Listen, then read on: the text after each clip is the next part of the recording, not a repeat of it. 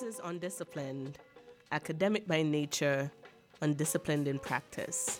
And here we are at season five. I cannot believe it. And we've had a couple of changes for this season. Uh, my co host, Matthew, has decided to run off. We've had a divorce. I am kidding. He has had some life changes, and uh, we now have a new co host with us. And so, for this season, starting off, I'd like to introduce you to our new co host. But before we get into that, to contextualize that, I want to introduce you to the African in Black Studies and why this is a problem space. Now, one scholar, Louis Chude-Sokei, describes Black Studies as this problem space, right? And you might hear when people talk about Black studies, they might call it African American studies or African diaspora studies or Africana studies. And uh, for Chude-Sokei, Black studies is at uh, is a, is this critical cultural, political, and institutional problem, right? It's in- interdisciplinary, but it's also intersectional. It's concerned about culture, economics, politics, art, medicine, right? All of these things. But he, he says that the definition of Black studies as a problem space also alludes to the historically diverse and complex ways that scholars conceptualize Black studies as a discipline, right? In theory, what do we do? And one of the issues that scholars take up in thinking about Black studies, especially a former professor of mine, Jemima Pierre, she says that there's a clear divide between studies that deal with Africa and those that address race and transnational blackness. So, in other words, then, there's a clear distinction between African studies and African diaspora studies. Where is the African in black studies? Are Africans not black? Did they just give us the blackness and then they became unblack? Why is there not more prominent representation for Africans in Black studies. And we can think about all of the ways in which um, Africans and the diaspora are tied together, right, according to the ways in which race works. Slavery, colonialism, right, are important factors, you know, in addition to race in the formation of Black identity. But how scholars tend to address this in academic scholarship, how the institution tend to set up these kinds of program, tend to make it even how the students go about their lives, how African students form friendships, form relationships on campus, creates these silos that tend to create these kinds of um, distinctions, right? In terms of perspectives and approach, right? So this is the problematic of race, right? So despite the analogous experiences um, of Africans and African diasporic people, of African studies and of African diaspora studies, right? Um, we tend not to see the mutuality of the black experiences being represented on one platform. So, you know, people tend to say African studies take race for granted. How much of African studies studies race, right? Um, or it reinforces racializing tropes about Africa.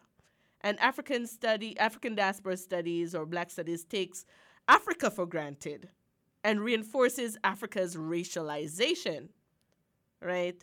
So, you know, there's been number of works and, you know, people that, you know, bemoans the ways that we do not center Africa in Black studies and these kinds of analysis and think about the modern circulation of African peoples, those that did not come via the Middle Passage, but who came by planes, you know, like Barack Obama's dad and my new co host here. so we are happy to have this new voice so that we can articulate this African perspective in African and African American studies here at the University of Arkansas. at the diversity of tones and um, languages and perspectives and voices and culture in this very undisciplined thing that we're doing. So, uh, with that being said, let's welcome Nenebi Tony. That's what you want to be called? Yes. Why? Okay, so it is my identity. Nenebi in my language in Ghana. I'm from Ada. Ada is a town in uh, coastal Ghana. And Ada is a very important town in Ghana for tourism purposes, right? Because the biggest river in Ghana, River Volta, joins with the Gulf of Guinea, the sea in Ada. So that point, the estuary is a very important tourism point. So we have beaches. I don't know whether my pronunciation of that word is correct in US. and then we have lakes, uh, sites, and everything. So people go to Ada a lot for tourism purposes. Right. Yes. So my name Nenebi means prince in my language. Oh, so you're a prince? My dad is a chief. He's a Ah, sub chief. chale. Are you be trying to run game? Oh, no, no, no, no, no, for real, for real. so my name Nenebi Tony means Prince Tony. Uh, Yeah, so if anybody from Ghana who hears Nenebi knows exactly which part of Ghana I'm from. ah, Yes. So I always lead with the Nenebi. And then Tony is because Ghana was colonized by the British. What's your what's your European name? That's yet my European name. What is the full name then? Anthony. Anthony what? Anthony Orura Akuaku. Okay. Yeah, Akuaku. Orura is my grandfather's name. Mm-hmm. So my surname is supposed to be Akuaku.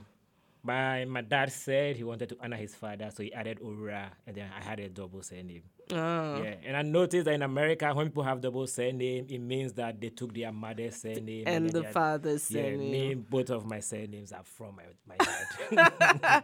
So you are not from a matrilineal group. No.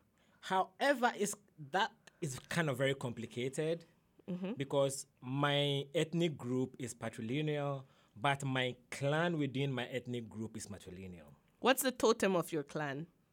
Is um disappointed in myself right now. Is it the crocodile? Is it the I leopard? Is it I have the to text my dad to ask. it's okay. Uh, I just found it, you know, when we just recently went for st- for study abroad, and we were at the National Museum, and we were learning all the totems of the Akans, Yeah. right? And you know, I think of myself as an Akan, as a Jamaican. Yeah, of course, whose yeah. people came from the Akans. Yeah. Um, and but what it put me in mind of? Did you watch Game of Thrones? Yeah, yeah. I, I didn't watch. I watched a few episodes Because I have a Game of Thrones reference because I like to be. I like to be different for for no reason. so all my friends were watching Game of Thrones. I decided not to watch it. But you know the the the the Starks, Yeah, right? The dire wolf was their totem. oh yeah. Yeah, and I was like, oh my god! So Ghanaian clans have their own totem, and I was like, I made the Yeah. connection. The reason why I didn't know is I, I schooled, I grew up in the Akan community Mm-hmm. and I went to school in the Akan community. So in Ghana, we have a course in school called Ghanaian language. Mm-hmm. And the language is just because in Ghana, the word language means culture as well. okay, So you study the culture and language of whichever part of Ghana you are going to school at. okay, So because I went to school in Kumasi, which is the capital of the Ashantis, mm-hmm. I studied the Ashanti culture. all right. So I tend to know more about the Ashanti culture more than my own. or do you know more about the Ashantis? Because the Ashantis are such a dominant people. Sometimes, but no, I think it has to do with the, the fact that when you when I was in northern Ghana, I knew more about the northern Ghana culture than the Ashantis. That's where I grew up for the first maybe till I was 9 and then I moved to Kumasi when I was nine. Okay, Yeah, so I think it has to do with where I went to school more than the Ashantis being the dominant tribe. right. So, uh, how did you get to the United States? Then you were in the north, and you were in the Ashanti region, and now you're at the University of Arkansas. What are you doing here? Okay. Long long oh. story short, I was born in Accra, which is the capital of Ghana, and lived there for some time. And my dad is a cop, and he in Ghana, you don't get to decide where you want to be a cop at. The government decides and posts you anywhere they want. And then if you are there for some years and they feel like people are too familiar with you, they move you somewhere else. Mm-hmm. So my dad lived in northern Ghana, and then I went to join him for some time. And after two years, he was moved from northern Ghana to Kumasi. Mm-hmm. And I lived there. Then I went to one of the best secondary schools in Ghana. We had this conversation before that in Ghana, the high school you attend is the most important part of your life. Yes, it's the same in Jamaica as well. Yeah, so I attended one of the best high schools in Ghana, which is in the eastern region. Mm-hmm. So I moved around a lot. Yes. And then after high school, I went to my first degree was in business, but when I was in school, I was already working in the entertainment industry. I was already a publicist, and I worked. Tell the people who you work for, because you're just dallying around the edge. Tell them. I worked with Samini, who is an international award-winning musician in Ghana. I worked with Obour, who is now the managing director of Ghana Post. Mm-hmm. He's not a politician. But before then, he was the president of the Musician Union of Ghana. Right. So he was a very important musician in Ghana, multiple award winning. And I also work with, I need to mention that, with a musician called Becca. Mm-hmm. And Becca is known to be one of the biggest female musicians out of Ghana. Yes. And it's one of my most important jobs because Becca used to have this show called Girl Talk, mm-hmm. where only women were allowed to go in, into the show. Mm. All the performers, most of the performers are women, because there was there's still this issue of Gender. gender when it comes to playing musical instruments. So some of the people playing musical instruments were men and they were allowed in. And then the backroom staff were also men. And so I was one of the few men who had the opportunity of going to the girl talk every single year. Oh, Yeah. wow. Charlie, you enjoy. so after that, did you then come to the U.S.? Yes, then I had a law degree. I went f- I went back to school for law, a law degree in um, in Ghana in Central University, and then from that, I started looking at the possibility of going into academia because I like to write. Mm-hmm. And in Ghana, to be a law professor, you have to have a master's in law as well. Mm-hmm. So I started looking at schools that I should go to, and this is not what I put in my statement of purpose, but my best friend lives in Dallas. so I wanted a school that's close enough to Dallas, but also offers something that I'm interested in. So the University of Arkansas School of Law has a master's program in food agricultural law. Mm-hmm. And the main reason I picked that program was because agriculture is still very linked to culture. Mm. Yes. And I wanted my study to be focused on African and specifically Ghanaian culture. So what do you mean by agriculture is still linked to culture? Because I think we get into a lot more details later on, but the main thing is when it comes to practicing of agriculture and farming, farmers are very, very connected to their indigenous beliefs. Mm-hmm. And then they still, even their technology, it's hard to sell a new technology to farmers, not just in Ghana, but even in the US, it's hard to sell a new technology to farmers. You have to sell it through a more culturally relevant way of doing things. Wow. Yes. Of course, Yes. So people in agriculture tend to be married to their cultural beliefs. Can you give us an example? Okay, so Is it that you don't plant things on Okay, like certain days? yes, so in Ghana we have rest days when it comes to farming. Mm, That's not going to work for capitalism, baby. Yeah.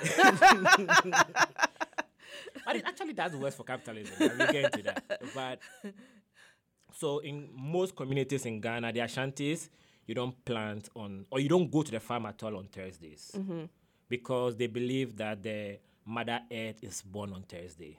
Ah. Yes. So it's called Asase Yaa. So in Ghana, you are given a name based on the day you were born. And Yaa is a woman born on a Thursday. Right. So Asase means earth. So Asase Yaa means the earth woman who is born on a Thursday. Right. So Earth is a woman. The earth is a woman. I, I want that to be registered. yes, the earth is a woman. And there are studies, there have been writings by a lot of Ghanaian intellectuals that the earth is not a goddess. She is a principal power. Mm. Yes. So the earth does not have a gods and goddesses have priests, but the earth does not have a priest. So everybody in the community is a descendant of the of the earth god of the earth power. Oh, Yes. wow. That's amazing. So you've been studying that. Yes, that's where my studies have been focused on. How the actually the first political movement in Ghana against colonial rule was linked to the earth, the land, and agricultural practices. Really? How Yeah. so? So in 1894, the British proposed a bill in Ghana called Crown Land Bill. Mm-hmm. And the purpose was to nationalize every land in Ghana and then give the Queen of Britain power over all the lands in Ghana. Because the Queen owns all the crown lands. Yes. Yes, the even the now in Jamaica, once you're in the Commonwealth, Yes. the, Queen- king owns all the lands that are not in use. Can you imagine? Yes, that's how it is. And, and actually, the Queen have a, a allodial land of all land under the Commonwealth. Yes, yes. Uh, if, except the wealth is not common, as Trevor Noah says. yes. so in Ghana, that is not what it is. The queen does not own all the land because when that was proposed, there were Ghanaian intellectuals, which is something that is linked to what you talked at the, at the beginning of your introduction. There were Ghanaian intellectuals who were lawyers, and what happened was the British were taking some Ghanaians to school right. in England because they, They are were no- in the belly of the beast, Yeah. learning all the stuff to Yeah. be the Trojan horse. that's what the British wanted to do. Yes. But some of these intellectuals came back to Ghana mm-hmm. and then they were looking at how the British were treating people in Ghana and how they were treating people in England. And they were like, no, no matter how educated we are in the British system, we are not British. And and that's I mean that was a common thing, right? For all these people who went to the belly of the beast, whether it's um, people who went to France from Martinique or Senegal to study, or from Jamaica and Ghana and Nigeria to study in England, and then forming student unions, and you know because they went there to study so they Yeah. could become British administrators, and then they realized that No, even no if we're gonna to be on the top, we're still going to be maligned by race. And so they come back and they form these independence movements based on these kinds of issues. So the first movement was the Aborigines Rights Protection Society, and that movement was a call that the land in Ghana is not like the land in the Commonwealth or in the Britain, because the land is not a property. The land is a principal power. For want of a better word, I would say the land is a god. Mm-hmm. So you cannot just come and say you own the land. Mm-hmm. It is not a property to be owned. So this is, you know, this is fascinating because I think what this teaches us, right, for those people in different kinds of ethnic studies, whether it's indigenous studies or black studies or Latin and Latin American studies, is that there are different ways in which people view the world, how they view their approach to land, right? So you saw, you remember back in the day when the people at Standing Rock were trying to protect the water. Yeah. And like, ah, go away. Let's run this pipe through this. So funny thing is, actually, even if you are studying uh, property as a concept, as a jurisprudence concept, Yeah. in the US, we, the US, um, the concept is every right you have as an individual comes from your right to own property. So. Exactly. the reason why you have a freedom of speech Yes, stems from your right to own property. absolutely. yeah, so you have speech so you can protect your property. Exactly. Life is as important as property. no, everything revolves. You know, you have a whole protest, and they're like, "Why are you destroying property? Yeah. Did you see all the people who died? No. Why are you destroying prop- property? yes. property, and that's why they could not abolish slavery. Yeah. right, because f- slavery was the basis on which white people had their freedom, yes, because slaves were property. your property. Yes. Yes. So the people in Ghana, these intellectuals understood that it stems back to if they own the land, then they own the people. So the uh, first resistance to British rule was you can yeah pass laws and have uh, ju- uh, jurisdiction over the over the people in w- in a sense, but you cannot own the land. And so that is what my studies focused on.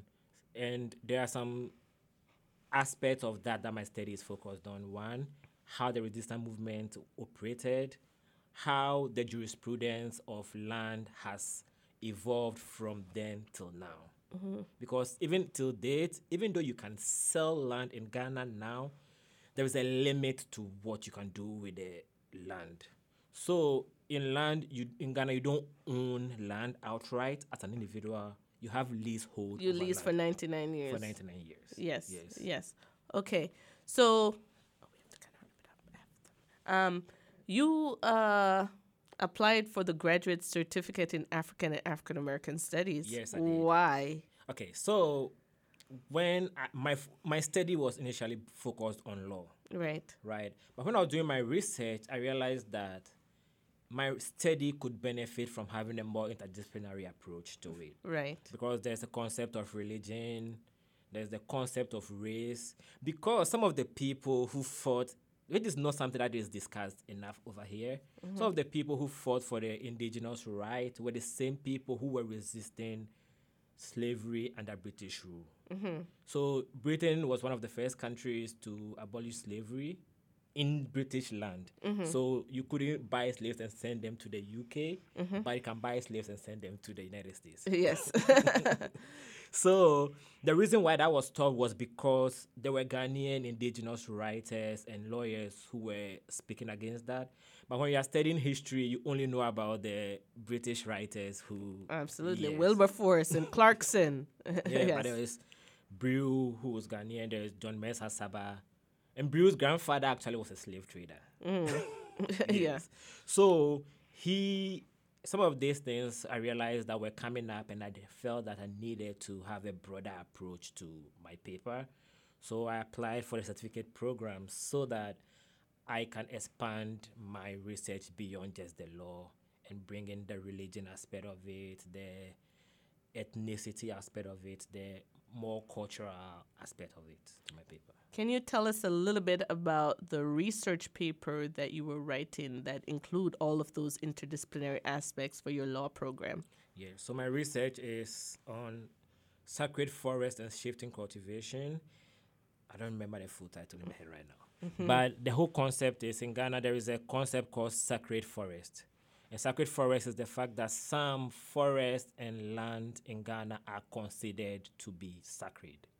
And so there is a restriction on who have access to that land and how as, how much access you have to that land. And then the British posed, uh, passed the law that that land is not useful, it's unutilized because land is supposed to be used, right? And then that is what my research was trying to understand where the British were coming from and what the Ghanaian resistance to that was, legally speaking. Because if you want to make a case in law, spirituality is not considered to be a legal concept because it is not provable according to legal studies. Mm-hmm. But the Ghanaians were trying to make a legal argument for spirituality on the protection of sacred forest. So that's what my research was based on initially.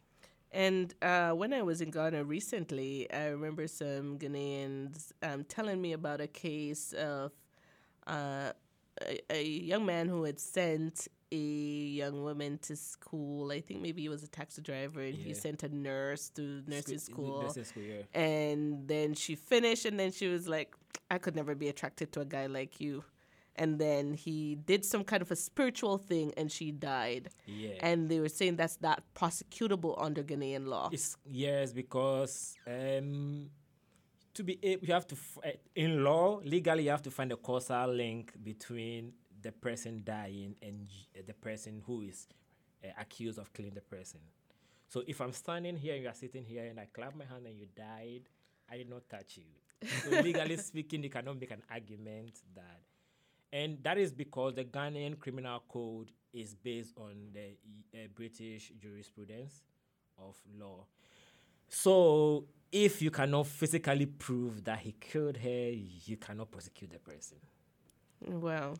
I know a lot of students, when they heard that, they were alarmed, but um, Yeah, because people still have a, a strong belief in the spirituality or stuff like that. Because even in, I was uh, telling uh, Lee earlier that in Ghana, people who are Christians still go to forest to pray, even though they no longer believe in the earth goddess, Mm-hmm. they still go to forest to pray because those grounds are still considered to be sacred. Mm-hmm. So it doesn't matter what your religious belief is in Ghana. People it's a still- cultural it's a thing cultural thing. and maybe tied to habits and rituals that you do as a person of maybe an ethnic group or whatever yeah.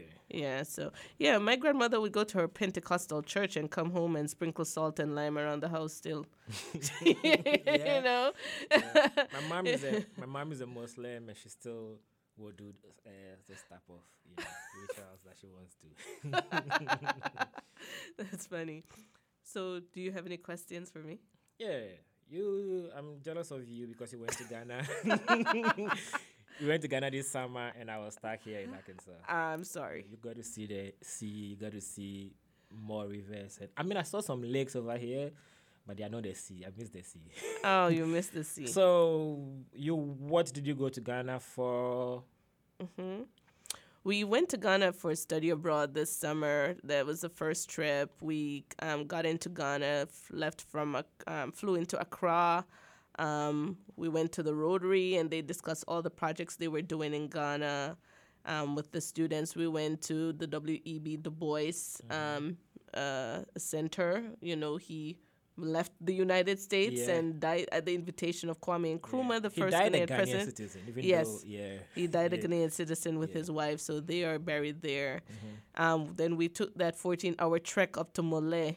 Uh, yes, and um, we saw, you know, all the vegetation, um, wildlife, and, and then, then we started tracing the transatlantic slave trade because it's in the north.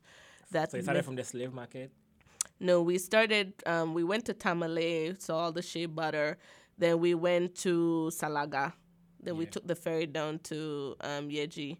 Um, we uh, we or went, we went to Pikworo, went to Bolgatanga.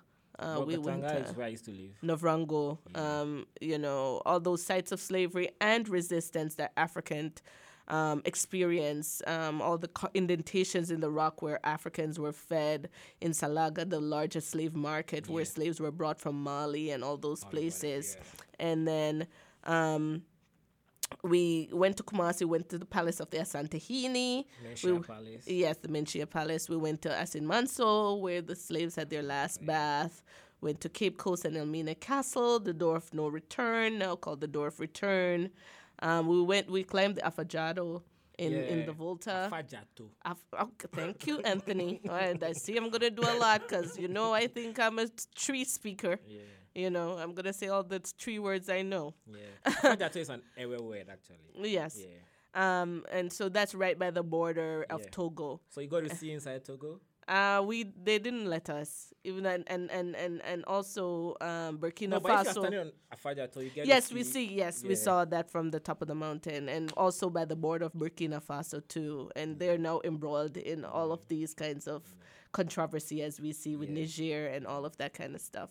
And um, we did a community service in Kasawa, um, wow. and um, and then places I've been to more than once. yeah, and then we came back, and then I went back for um, Panafest and um, the Association for the Study of the Worldwide African Diaspora that was held in Ghana um, this July into Emancipation Day in August. I think that's celebrated biannually, right? Uh, yes. Yeah.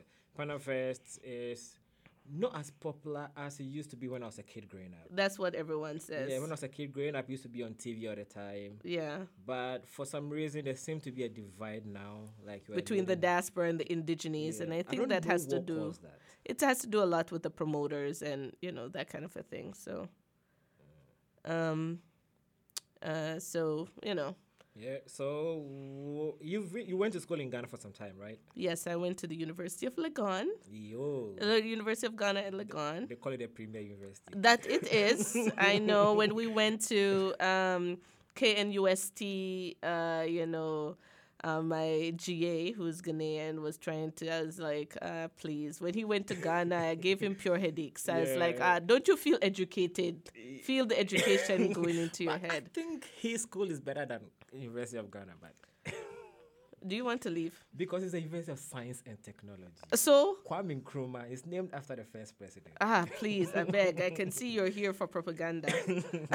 so, how is your experience now? How similar or different is it from when you lived in or schooled in Ghana? I think Ghana um, is changing a lot. I find Ghanaians to be more open now.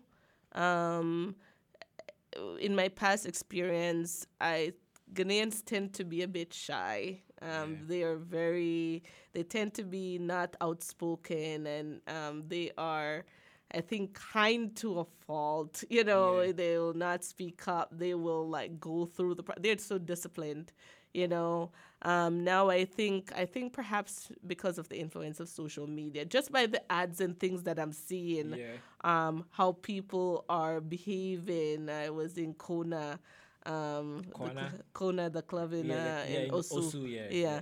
and and uh, various other places. Just just by what I see and all that, it seems like the society is you know opening up But- more and all that. Another a little bit of pushback to that would be a place like Kona Mm-hmm. Is very popular among people who are expats and repats. Mm, okay. So Ghanaians who've lived abroad, Ghanaians who are uh, traveled abroad, Ghanaians who are heavily influenced by Western culture are likely to go to Kona. mm, Yeah, so sometimes I think your assertion is right, but it's right in the urban space. And I need to clarify this.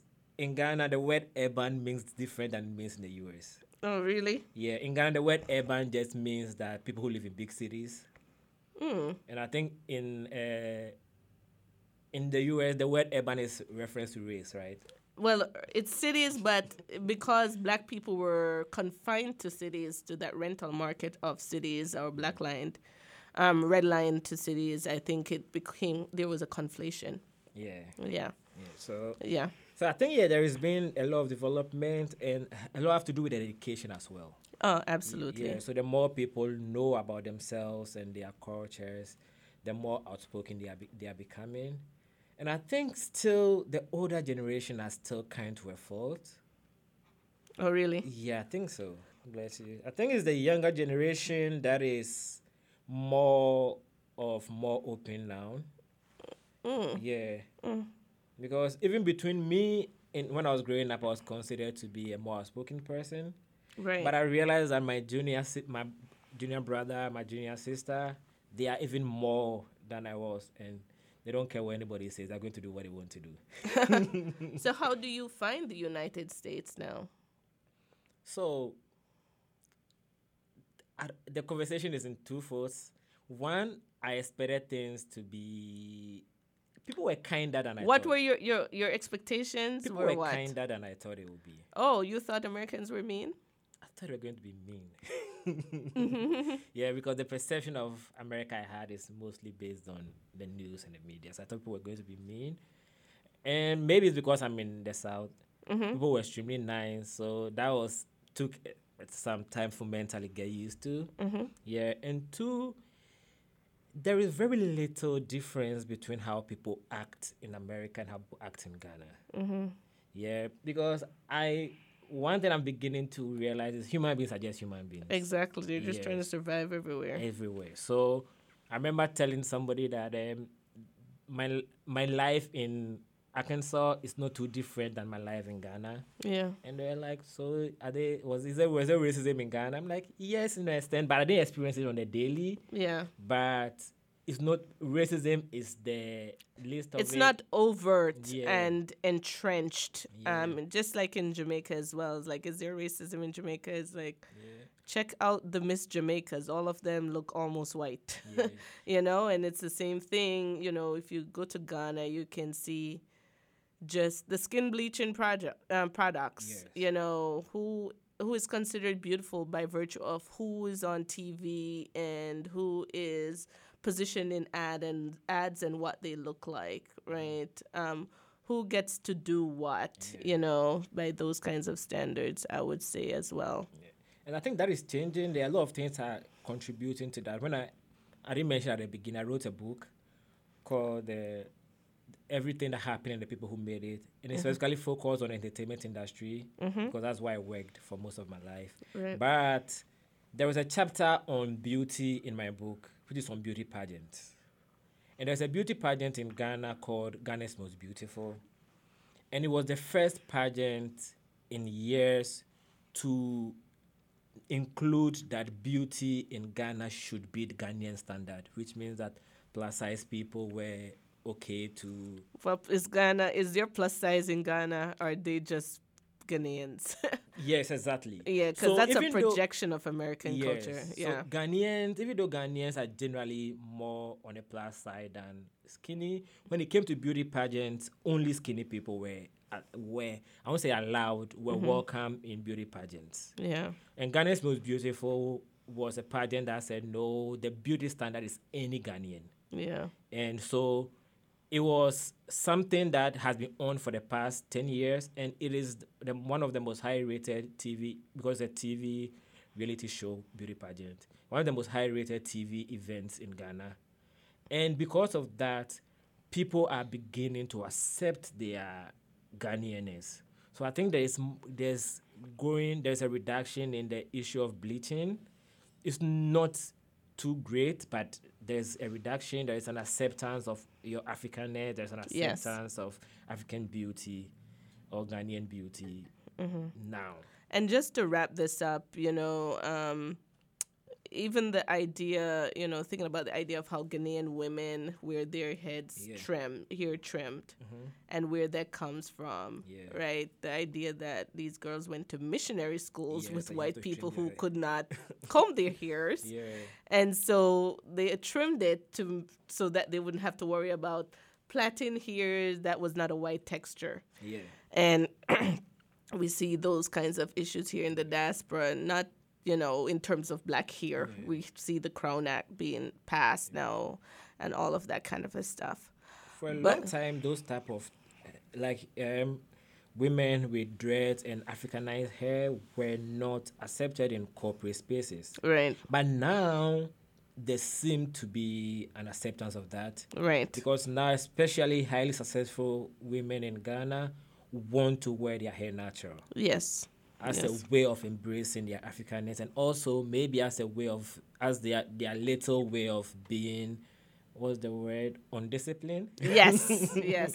because that's their way of saying I'm not agreed to accept the white standard. it's it's a pushback against uh, colonialism and imperialism and cultural dominance. So that's a good note to kind of uh, wrap up on.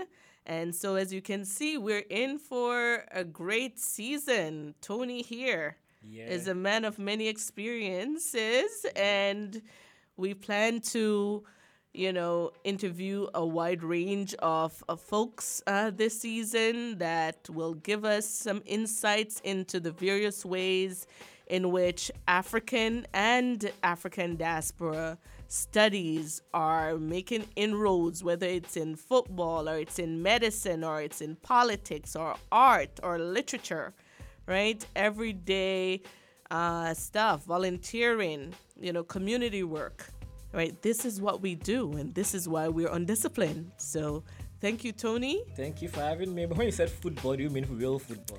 I mean the football that the majority of the world plays, okay? okay, that's what I wanted to. Undisciplined is a production of KUAF Public Radio. It's hosted by Dr. Caree Banton and Nenebi Tony. It's produced by Leah Grant. If you like today's episode, please be sure to subscribe to the podcast on your preferred podcast app.